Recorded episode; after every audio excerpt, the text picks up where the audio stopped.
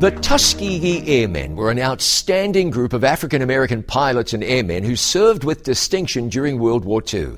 Fewer people are familiar with Eugene Bullard, who flew in World War I for France.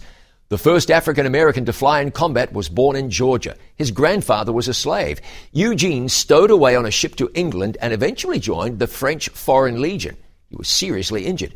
So he learned to fly and did so with distinction. Harsh circumstances couldn't keep him down. We remember what God said in Isaiah 40:31.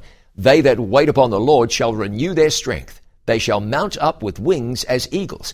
They shall run and not be weary. They shall walk and not faint. Eugene Bullard wouldn't let anything hold him back.